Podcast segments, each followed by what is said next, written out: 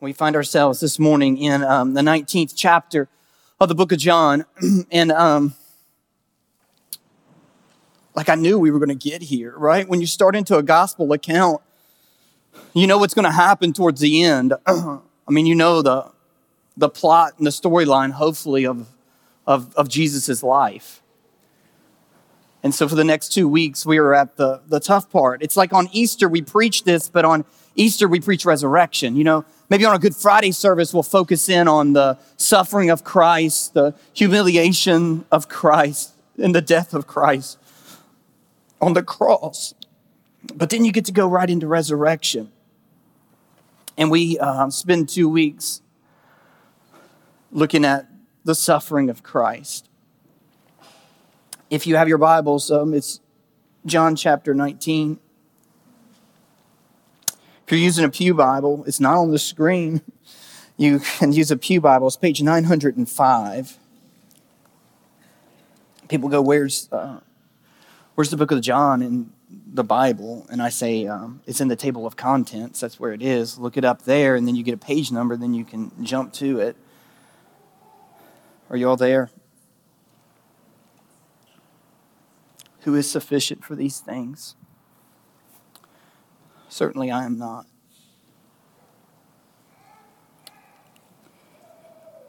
Then Pilate took Jesus and flogged him.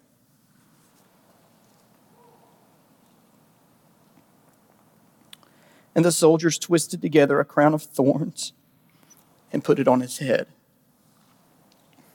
and arrayed him in purple robe they came up to him saying, Hail, King of the Jews, and struck him with their hands. Pilate went, out, Pilate went out again and said to them, See, I am bringing him out to you, that you may know that I find no guilt in him. So Jesus came out wearing the crown of thorns and the purple robe. Pilate said to them, Behold the man. When the chief priests and the officers saw him, they cried out, Crucify him, crucify him. Pilate said to them, Take him yourselves and crucify him, for I find no guilt in him.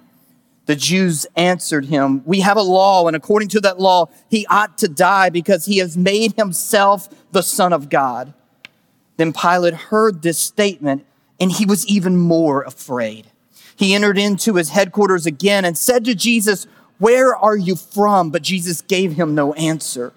So Pilate said to him, You will not speak to me. Do you not know that I have authority to release you and authority to crucify you?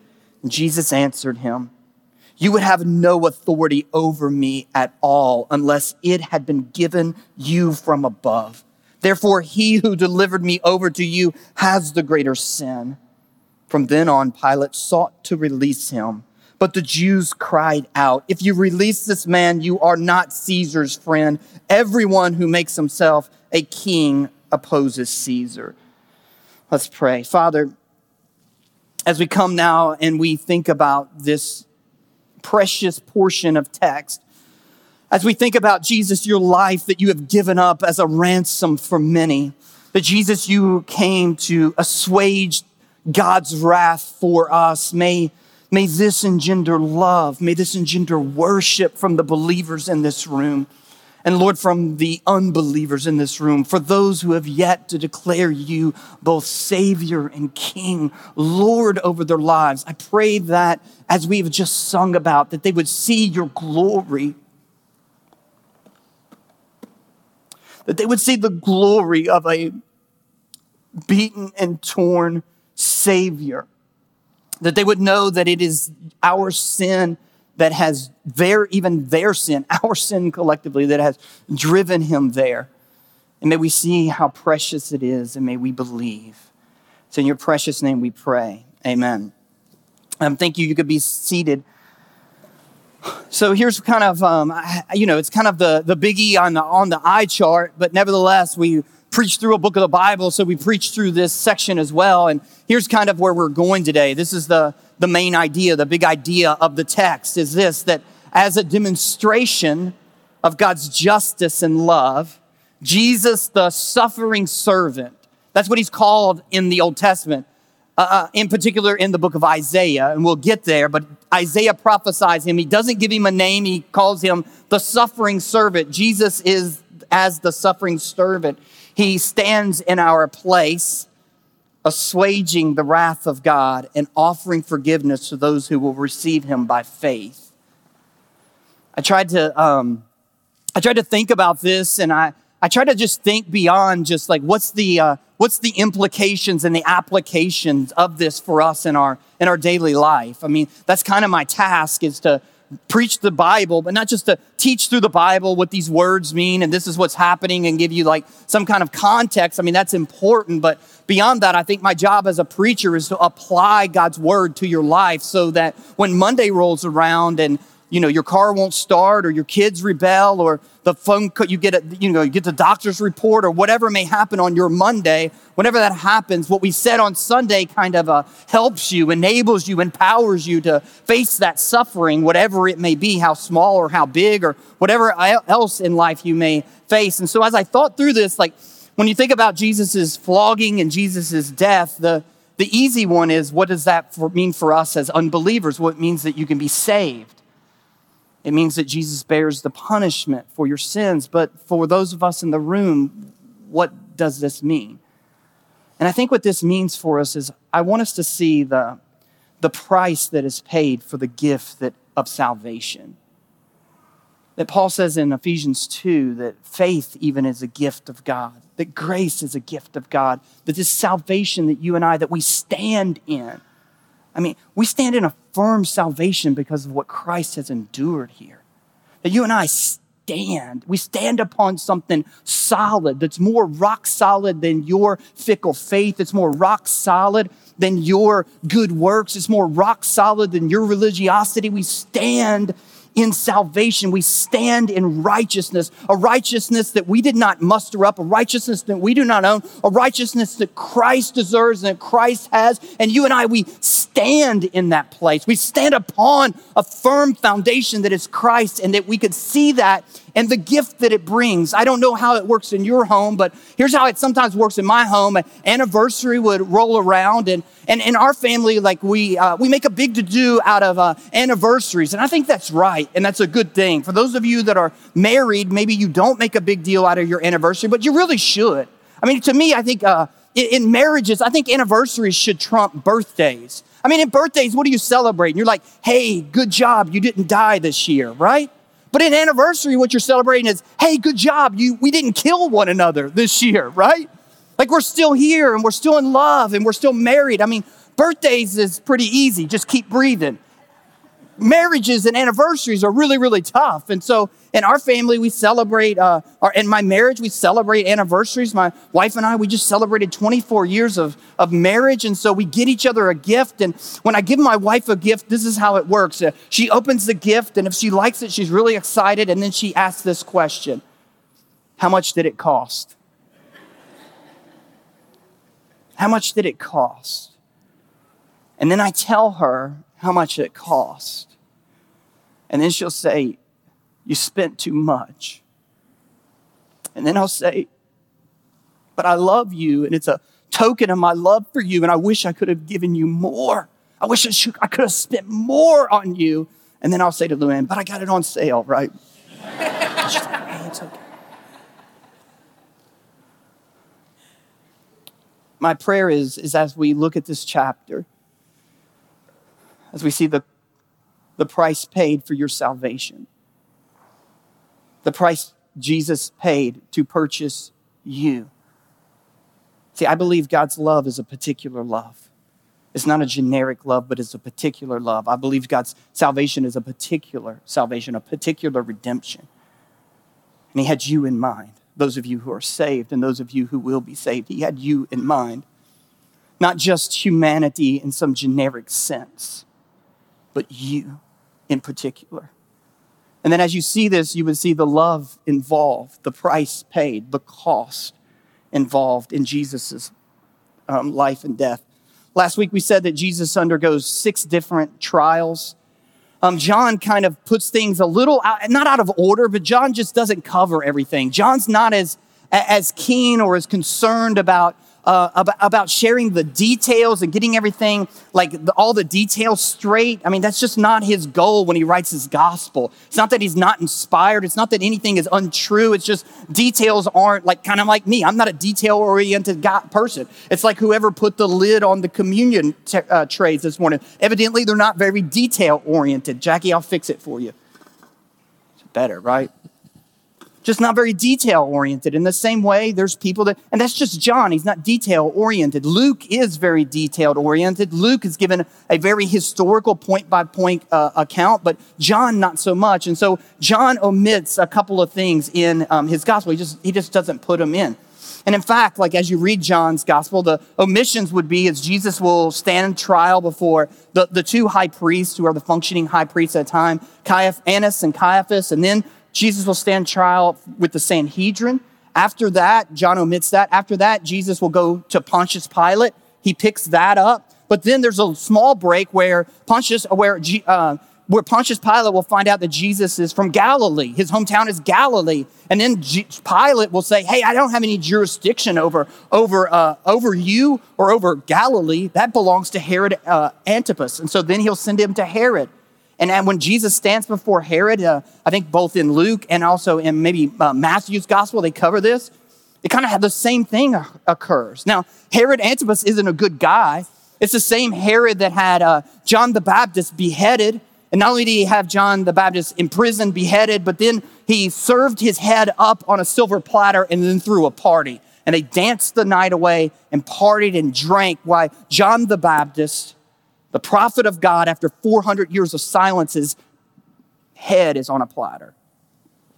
Right? So that's him. But nevertheless, when he meets Jesus, when, he, when Jesus stands trial before him, he says the same thing that Pilate says I find no guilt in him. And it's here with Herod Antipas that Herod's uh, men, they come up with this uh, purple uh, robe or whatever it is, some outfit. Um, it's described in one of the Gospels as splendid clothing they give him this splendid clothing, they dress him up, and they deliver him back over to Pilate. When he gets back over to Pilate, it's not Pilate's intention to murder, I mean, to crucify Jesus. It's not Pilate's intention to put him to death. We've seen this over and over and over again. And so Pilate's intention is simply to punish Jesus in a very strict and hard and horrific way and then to release him. John chapter 19, verse 1, it's pretty straightforward. John doesn't go into deliberate detail. John just says seven words. Then Pilate took Jesus and flogged him. Seven words, but the seven words are heartbreaking words. If we were a more liturgical church, and maybe some of you grew up in a liturgical tradition, uh, maybe each week you would recite the Apostles' Creed. Occasionally, we do the Apostles' Creed. At some point, we will actually do a sermon series in the Apostles' Creed. But in the Apostles' Creed, there's one line that, that kind of uh, runs parallel to what's happening here. It is simply this line four words Jesus suffered under Pontius Pilate. Actually, just says suffered under Pontius Pilate. Four words. And listen, we must fight the tendency to look away. I don't know about you. Uh, but I don't like thinking about any kind of trauma. I don't watch TV shows. I know some of you do, but I don't watch TV shows where they show blood and trauma and people suffering. I, I don't, I just can't, I don't want to. I don't think about that. I mean, certainly whenever it comes to like acting, I still don't like that. And then even more whenever it's a reality series or some show that's showing so, some drama of something that really happened, my tendency is to look away. And in the same way, I want to look away from this verse. I want to look away from the thoughts of this, the occurrence of this, what's happening here. I, those of you that know me, I like to keep things lighthearted. I like to interject uh, humor. If the, if the room or the situation gets too heavy, the conversation gets too heavy, I sometimes will fault, will come in with some smart aleck word or, or phrase or something to bring humor into it. But that's just my tendency to run I've been fighting that tendency all week as I've studied for the sermon as I've come. My, my wife can attest that my heart has just been so heavy. I've been getting up early in the morning and I go to work on my sermon, which is my normal routine, and then there's just this heaviness throughout the day. But I think it's all right. That as we read this, we see the price paid for our sin. We see the effects of our sin. We see the effects of our rebellion, that Jesus is bearing the punishment for sin. As I've already said, not just generic sin, not Adamic sin, but for our sin, that our sin, our rebellion, our sinful thoughts, our sinful actions, our turning from God, our running astray, all of that has consequences to it. And the consequences are suffering and pain and death. And we see that here in Jesus' life. Jesus suffering under Pontius Pilate. Jesus is flogged. Maybe your Bible says Jesus is scourged. We no longer live in a society where we flog or where we scourge or where we cane people, thankfully. It's a strict form of punishment. And the Romans even, they knew how to, how to take it up a notch. The Romans knew how to inflict this kind of punishment. This isn't a caning. This isn't a responsible whipping. This isn't, a, this is a beating or even worse. But the Romans had, uh, they, they brought into the, what the, the, the instrument used was a, a whip, um, sometimes called a cat of nine tails. It would have been a, probably a, a wooden, had a wooden handle on it, maybe a, a foot, 18 inches long. Tied to that wooden handle, they would have had strips of leather, a couple of feet in length. Um, that's why cat of nine tails, probably maybe nine, a dozen, something like that, um, would be these strips of leather tied to this handle. And then embedded into the leather on the ends would have been sharpened pieces of metal, maybe some broken pottery, pieces of bone, pieces of lead would have been embedded into the, into the, the leather. Whipping was not the goal, but shredding would be the goal. The whip would literally shred the flesh from the person. The metal would pierce and puncture the skin, and then the guard would jerk it, pulling and ripping the flesh. Flogging like this was so horrific that Roman citizens were exempt from it. We see that in Acts chapter 22. They're about to scourge the Apostle Paul, and Paul says, Hey, I'm a Roman citizen. They say, Hold everything. We can't do this to a Roman citizen. You need to go to Rome but nevertheless, they do it to Jesus. Jesus' back is drawn taut, and they flog him. And as if the flogging wasn't worse enough to make it even more horrific, Jesus is mocked and he's beaten. Verse number two, and the soldiers twisted together a crown of thorns. They put it on his head, they arrayed him in a purple robe, and they came up to him, saying, Hail, King of the Jews! And they struck him with their hands. The scourging wasn't enough. They wanted to torture him. They wanted to mock him. They wanted to ridicule them. They wanted to humiliate him. They slapped him around, bounced him around, punched him around. They came up to him mocking. They made a scepter of reeds or, or a thing of reeds that they called a scepter. They handed it to him and then they would jerk it away from him, striking him with it. They forced a crown of thorns upon his head. They plucked the beard from his face, they spat upon him. And the irony of all ironies, they're doing this to the King of Kings. Verse number five So Jesus came out wearing the crown and of thorns and the purple robe. And Pilate said to them, Behold the man. This is Jesus' public humiliation.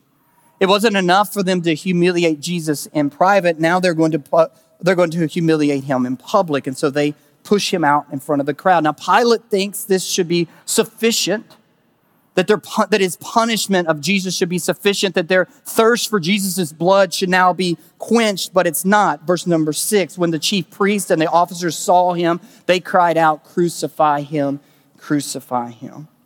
Now, listen, Pilate, as I've already said, he doesn't want to crucify Jesus.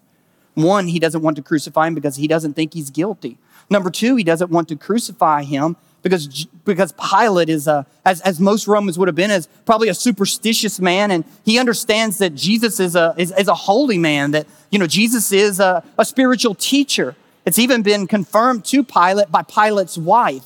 That very the night, the night before, on Thursday night, Pilate's wife has a dream about Jesus in which she's told in this dream for Pilate to have nothing to do with this man. And so she gets word to Pilate. So Pilate knows that Verse number seven, then the Jews answered him, We have a law, and according to that law, he ought to die because he had made himself the Son of God. When Pilate heard this statement, he was even more afraid. And yet, what does Pilate do? From then on, it says, verse 12 Pilate sought to release him, but the Jews cried out, If you release this man, you are not Caesar's friend. Everyone who makes himself a king opposes Caesar. Pilate is a slave to both power and authority. And as a slave to power and authority, Pilate is unable to do the right thing because he's afraid of losing power and authority. The only people that can freely exercise power and authority are the people who aren't afraid of losing power and authority. Now, there's a good word in there about our politicians.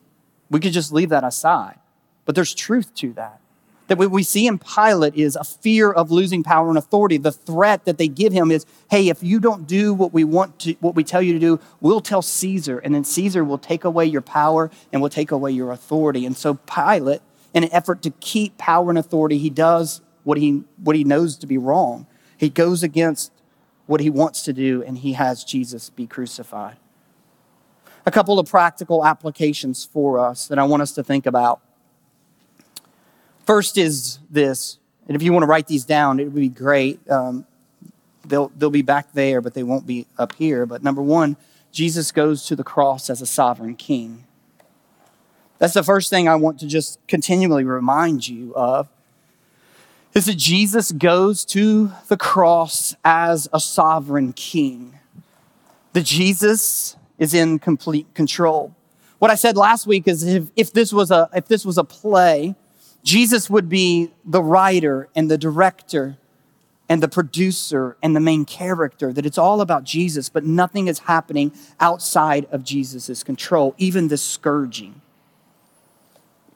That this scourging isn't an accidental pit stop on the way to the cross. This isn't just a, a, a deplorable picture of man's humanity here. This is prophetic. Jesus himself has already prophesied it in Matthew, the 20th chapter, verse 17, Jesus said this, and then Jesus, as he was going up to Jerusalem, he took the 12 disciples aside and on the way, so this is before Palm Sunday, this is on the way up to Jerusalem, he said to them, See, we are going up to Jerusalem, and the Son of Man will be delivered over to the chief priests and the scribes, and will be condemned, and will condemn him to death, and deliver him over to the Gentiles to be mocked and to be flogged and to be crucified, and then he will be raised on the third day. This is prophetic through the mouth of Jesus, but it's prophetic all throughout Scripture. In fact, the first prophecy of what we read occurring here happens all the way back in the book of Genesis. Then in Genesis, the third chapter, as God comes and God levies the curse for man's sin, he speaks to the man, he speaks to the woman, and then he speaks to the serpent. And in that curse that he gives to the serpent, there is a word of warning. It's called the proto-evangelon. It's the pre, it's the, the, the, the first mention of the gospel we ever see in the Bible. Whenever God tells the serpent, when he tells Satan, here's what's going to happen. There's going to be an offspring of the woman who's going to be born. And when he comes, you will bruise his head, but he, or you will bruise his heel, but he will crush your head. The crushing of Satan's head will happen on the cross. The bruising of Christ's heel is happening here as Jesus is being beaten, as Jesus is being mocked and ridiculed, and as Jesus will be nailed to a cross and where Jesus would die. This is the bruising, but the crushing is yet to come. It's throughout the Bible. It's in the book of Isaiah as well. As I already mentioned, Isaiah calls Jesus the suffering servant, but I think it would do us well to be reminded of this prophetic word. As we think about what's occurring in John 18, we see it happening in uh, Isaiah 52. He begins in verse number 13. This is what the prophet Isaiah says Behold, my servant shall act wisely. He shall be high and lifted up and shall be exalted. Now that's a picture of, that's a picture of crucifixion. That's what he's preaching about. That's what he's talking about is he's going to be crucified. That Jesus' crucifixion is what the world meant in to humiliate Jesus and to mock Jesus and to kill Jesus. But what he's saying is, no, that is also, that is when his exaltation begins is on the cross. Remember what Jesus said? If I be lifted up, I draw all men unto myself. What he's speaking about is Jesus' power because of the cross to purchase men to himself, to worship him, to praise him, to be his church, to be with him for eternity. It had to come through his being lifted up on the cross. And the prophet Isaiah is saying that. Behold, my servant, he will be high and lifted up. He will be exalted. And many were astonished at him. His appearance was so marred beyond human semblance. This is because of the beating. His form beyond that of, of a child of mankind. So shall he sprinkle many nations. Kings shall shut their mouths because of him. For that which has not been told them, they see, and that which they have not heard, they understand. Who has believed what he has heard from us? And to whom has the arm of the Lord been revealed? We'll get back there. For he grew up before him like a young plant and like a root out of dry ground. He had no form or majesty that we should look at him, and no beauty that we should desire him. He was despised and rejected by men, a man of sorrows and acquainted with grief. And as one from whom men hide their faces, he was despised and we esteemed him not. But surely he has borne our griefs and carried our sorrows. Yet we esteemed him stricken, smitten by God, and afflicted, but he was pierced for our transgressions. He was crushed for our iniquities. Upon him was the chastisement that brought us peace, and with his wounds we are healed. All we like sheep, we've gone astray. We have turned every one to his own way, and the Lord has laid on him the iniquity of us all. He was oppressed and he was afflicted and yet he opened not his mouth. Like a lamb, he was led to the slaughter, and like a sheep that before its shearers is silent, so he opened not his mouth. By oppression and judgment, he has been taken away. And as for this generation who considered that he was cut off out of the land of the living, stricken for the transgressions of my people, and they made his grave with the wicked and with a rich man in his death, although he had done no violence and there was no deceit in his mouth yet it was the will of the Lord to crush him. He has put him to grief. It has been said, and I guess in an attempt to be poetic, it has been said that God's love and God's justice kiss at the cross. It is God's love, or God's, even they would say God's mercy, but even further, I think it's God's love. It's God's love and it's God's justice that kiss at the cross. When Isaiah writes in Isaiah 53, 53 1, and he asks the question, To whom has the arm of the Lord been revealed? What Isaiah is pointing at and picturing that is the arm of the Lord is the strength of God. It is the strength of God. We, uh, we would ask, like, well, how strong are you? Well, let me see those muscles, right? My little daughter, uh, Safira Jane, she walks around all the time flexing her muscles, like, look how strong I am right here. I'm gonna eat these. She'll be like, I'm gonna eat this one carrot and then I'm gonna grow big and really big and strong. Watch me, you know, eat. Ah, feel these muscles after one carrot. What are, what are they doing there? What are we talking about? Let me feel those muscles. Let me see those arms. We're saying, how strong are you? And that's why the uh, Isaiah says it is the arm of the Lord has been revealed. Isaiah is speaking about the arm of the Lord, the strength of the Lord, not just the power and the might of the Lord, but the justice of God. How strong is God in order to bring justice? Because all around us we see injustice. And how strong is God to bring justice? To whom is it being revealed? It is being revealed in Jesus. The arm of the Lord is not just Jesus' strength and bearing up under this torture and abuse, but the arm of the Lord is the strength and the force in which God executes his righteous judgment for sin.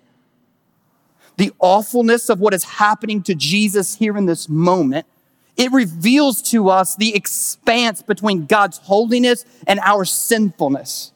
What is occurring to Jesus here on a theological level is showing us the depth of our depravity in sin, the consequences of our sin, and it is also revealing to us the height of God's holiness. That God had to punish sin. God has to punish sin. God wouldn't be good if he didn't punish sin.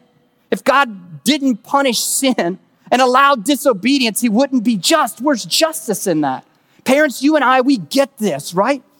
When our children disobey us. Now, I'm not talking about some arbitrary rule that we set forth, but when our parent, when our children disobey us in matters that will, will, will um, harm their well-being, what do we have to do?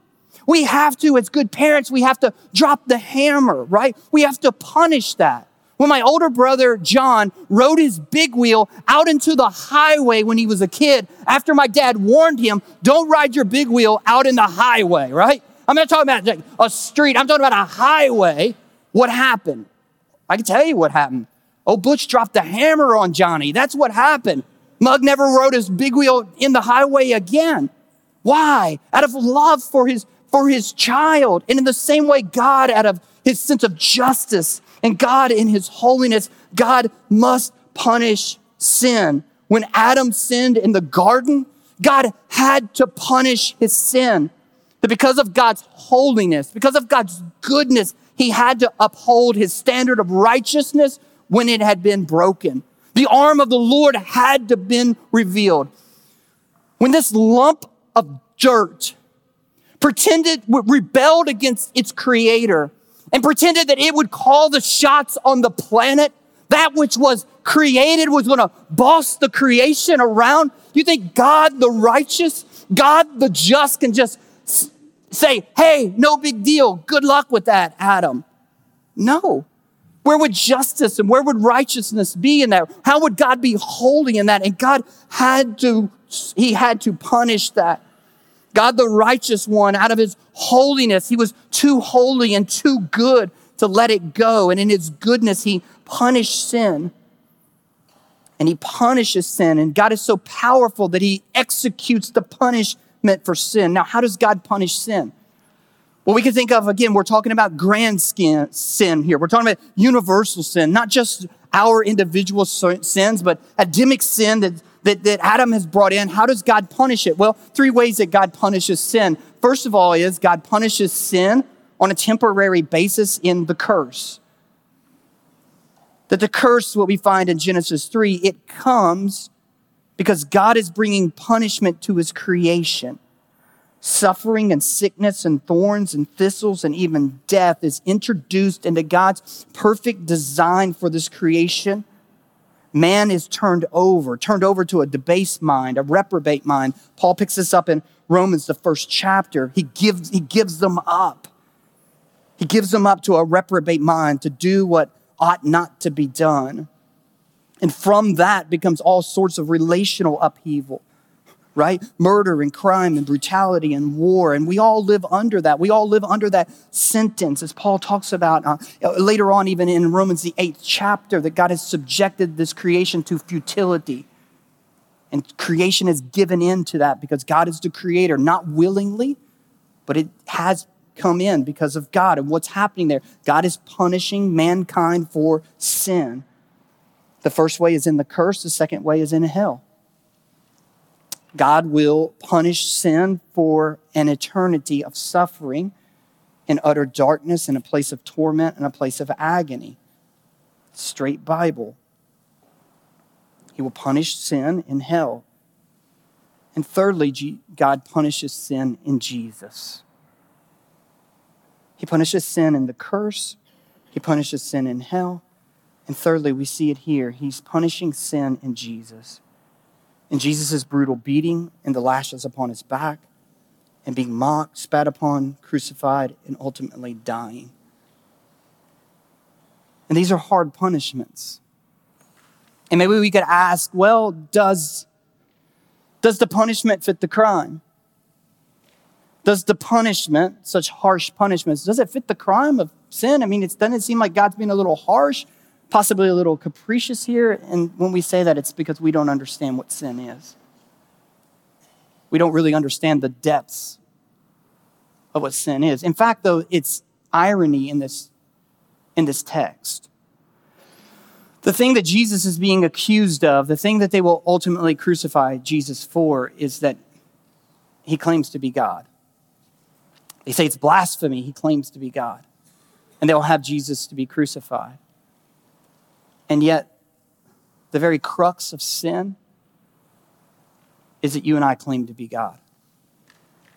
Not in a blasphemous way, but in a pride filled, rebellious way. When we refuse to submit to God's laws, we refuse to submit to God's ways. We say, I'll do it my way. I'll live however I want to do. I don't need you. What are we doing in that? We're saying, God, I don't need you. I can be my own God. We are attempting to be our own gods. And that's what Jesus is dying for here.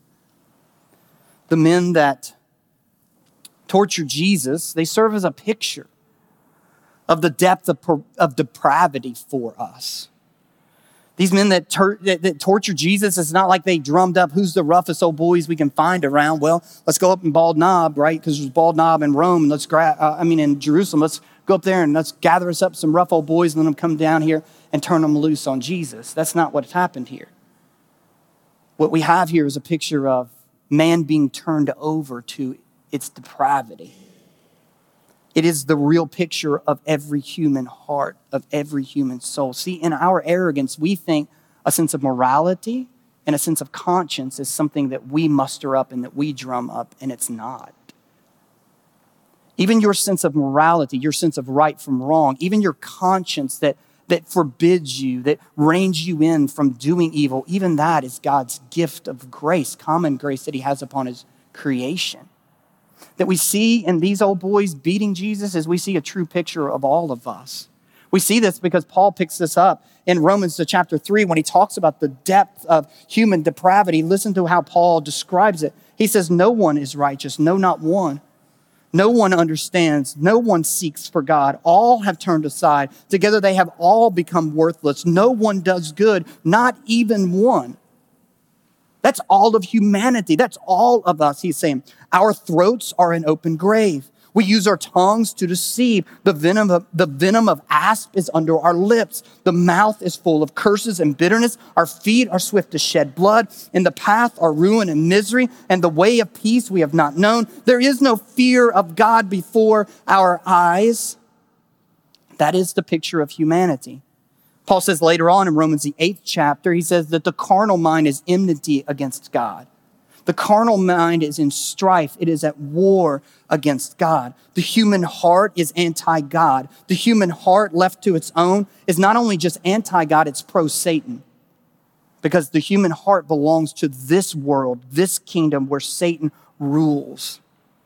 That ultimately the depth of the fall is being displayed in their hatred to Jesus.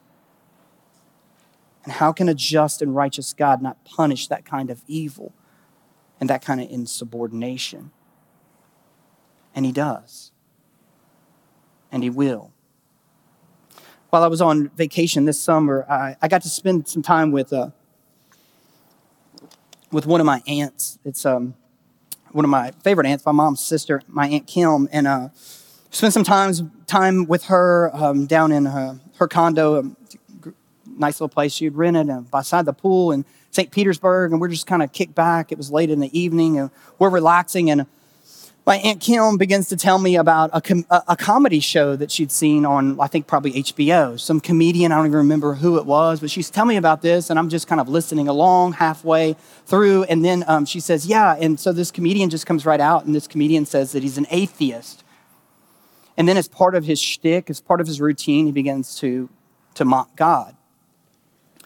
And she says that he says in there, like, if this God really existed, if he could show up, like, I would ask God one question. And here would be his question I would say, God, if you are all powerful, like you claim to be, and you are all knowing and you're all wise, and yet there's all of this evil and there's all of this suffering in this world that evidently comes from Satan then why don't you just, just use some of that power to destroy Satan and rid this world of all of this evil and all of this suffering? And then my aunt says, Andy, what would you tell him? Now, I don't know how you guys do vacation, but here's how we do vacation laid back, doing nothing, right? That's how we do vacation. Like, we just, like, you know, it's five o'clock somewhere, we're on vacation, you know, flip flops, kick back. Last thing I'm thinking about is theological and philosophical questions, right? I mean, I had something on my mind, but I think what was on my mind at that moment is we're going to eat pizza or wings tonight. That's what's on my mind, right? And I think I just said to my aunt, I don't know. Like right now, I don't know. And then I thought about it for about six minutes. And I said, Well, here's what I would say. I didn't get a chance to tell my Aunt Kim. And so, Aunt Kim, here's what I would say to your comedian that you watched. Why doesn't God, who is all powerful and all knowing, why doesn't He just kick Satan's tail and end this world of evil and suffering? He did. Well, He did the first part.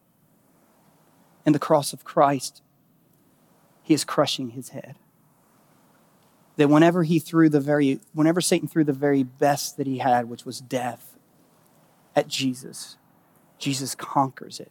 Whenever he throws the very best in the punishment for sin jesus conquers it. That in the cross satan is defeated and he will do away with all of this suffering and evil. But also in the cross and in the suffering also in that before he gets to the cross jesus submits himself to the suffering and the evil that you and I experience. See, the commonality between us as humans is we all understand from one degree to another a sense of suffering, do we not? We all understand a sense of death. I think probably all of us in here have loved ones who have died, and people that we miss, and people that we love and we understand that. But before Jesus defeats Satan, Jesus submits himself, willingly submits himself to suffering. Like, I don't know the fact that it's common that all of us have experienced suffering. I don't know how much comfort that really brings to you, but here is a comforting thought to me that Jesus understands and that Jesus knows, that Jesus has experienced suffering, that Jesus will experience suffering. He will be beaten, he will be tortured, he experiences death, he will die, and then he will rise again. And after he rises again, he will then ascend to heaven where he sits, reigning and ruling over the cosmos. And then he will invite those who are willing, those who want, those who desire, those who long to know him. He will invite you to come and to know him, to have to believe in him, to pray to him, to talk to him, to have fellowship with him. And when you do, when you go to Jesus to pray, when you pray and we come to Jesus, we come to you in the name of Jesus. We're praying to you, Jesus, and by your name. When we pray, then we pray to a God who fully understands what suffering feels like, who fully understands what loss feels like, who fully understands what humanness feels like, who fu- fully understands all of those things. As Rich Mullins said, when you come to Jesus, he knows what it's like to suffer, and you'll find that he's there. So the first thing is, he does. He does defeat Satan. He did it. He did it in a cross. And now, what about all this evil and suffering? Well, he will. Two part answer He did and He will. He will finally and forever do away with Satan and his demons. And as John writes in Revelation, and Jesus will wipe away every tear from their eyes, and death will be no more. Neither shall there be mourning or crying nor pain anymore. The former things will pass away, and behold, all things will be new. Well, when's he going to do it?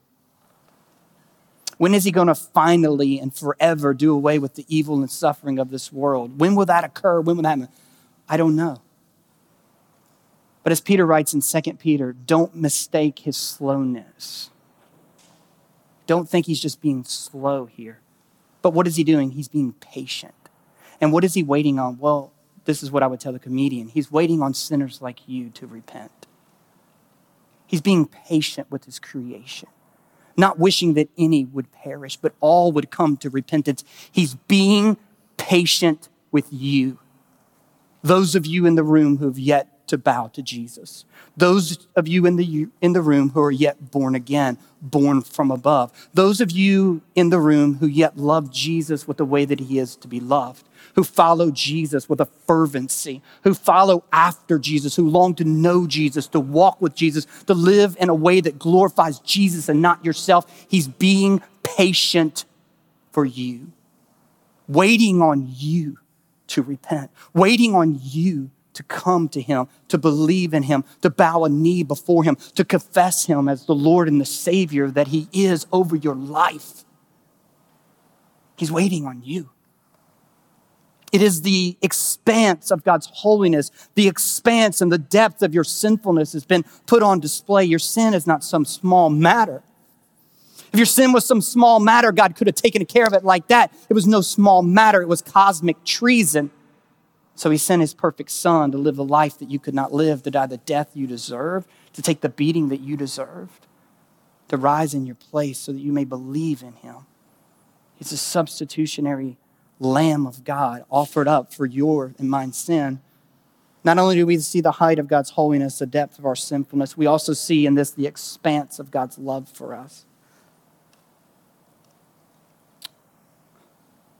When I give my wife that gift, how much did it cost? It cost a lot because I love you a lot. When you think of this text, why? Because Jesus loves you. It's for his love for you, it's for his special, specific love for you. Isaiah 53, 4 through 6. Just a reminder. Surely he has borne our, listen, surely he has borne our griefs. And he has carried our sorrows. Yet we esteemed him stricken and smitten by God and afflicted, but he was pierced for our transgressions. He was crushed for our iniquities. Upon him was the chastisement that brought us peace, and with his wounds we are healed. All like sheep have gone astray. We've all turned, every one of us, to our own way. But the Lord has laid on him the iniquity of us all. Let's pray.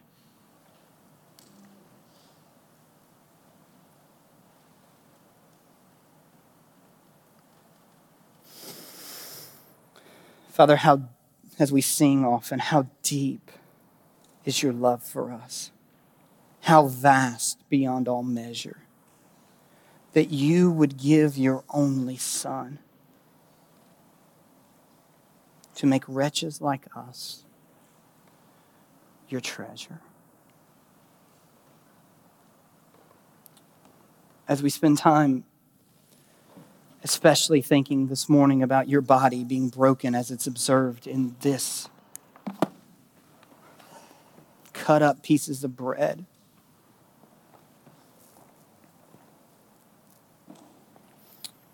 May it elicit worship from us. that may songs of praise fill up this room. May prayers and confessions and repentance of sin, may it fill up this room.